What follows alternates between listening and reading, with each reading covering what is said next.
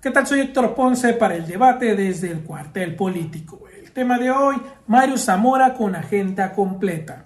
El senador sinaloense Mario Zamora Gastelu le dio vuelta a la página del tema electoral y desde que retomó la senaduría ha estado muy activo y sumando por el Estado.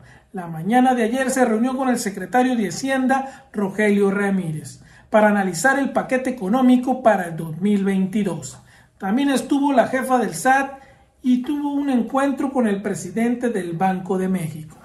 Sabemos que Mario Zamora está muy enfocado en el presupuesto del próximo año, principalmente para el campo de Sinaloa y en el tema de infraestructura.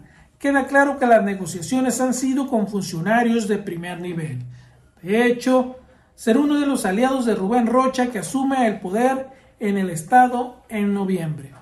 La tarde de ayer, en la completísima agenda de trabajo del senador del PRI, estuvo un encuentro con el secretario de Bienestar Javier May Rodríguez.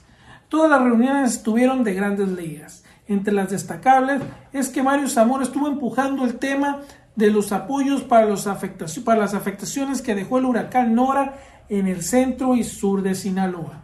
Otro dato importante es que el pasado lunes Mario Zamora se reunió con el exgobernador Mario López Valdés en un desayuno en un restaurante de Los Mochis. Nos aseguran que fue muy ameno y amigable para construir.